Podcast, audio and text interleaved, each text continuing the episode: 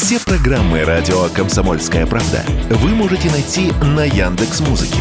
Ищите раздел вашей любимой передачи и подписывайтесь, чтобы не пропустить новый выпуск. Радио КП на Яндекс Музыке. Это удобно, просто и всегда интересно.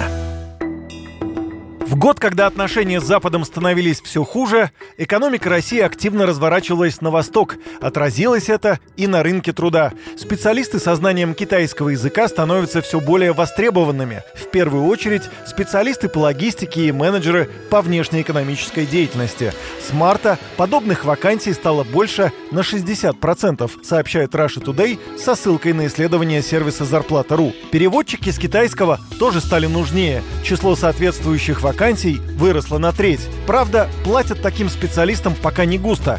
Москвич Владимир много лет занят в сферах, где требуется знание китайского. Вот что он рассказал радио «Комсомольская правда».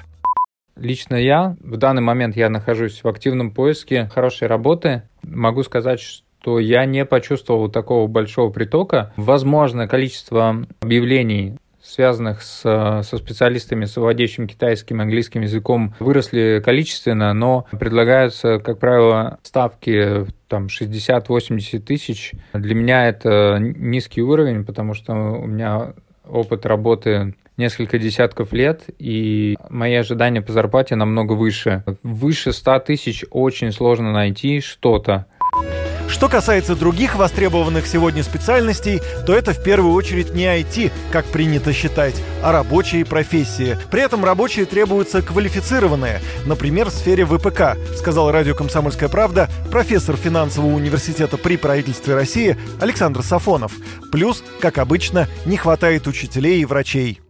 Это, в первую очередь, конечно, врачи, среднемедицинский э, и младший медицинский персонал. Тут всегда нехватка специалистов. Особенно речь идет о специалистах, которые востребованы в сельской местности или удаленных э, регионах. На втором месте, а, естественно, учительская профессия тоже не хватает. Опять же, это касается, так сказать, в первую очередь сельских а, удаленных э, местностей. Но что касается рабочих профессий, то на первом месте здесь специалисты строительной отрасли, но опять, опять это в первую очередь специалисты, которые управляют машинами и механизмами. Трактористы, это крановщики, это сварщики. Здесь очень высокие заработные платы. Они опережают, в том числе в некоторых случаях, и среднюю заработную плату IT. Конечно, монтажники, вот бетонщики, поставщики.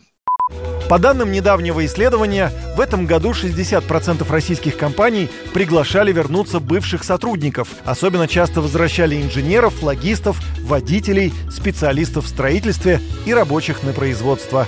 Юрий Кораблев, Радио «Комсомольская правда».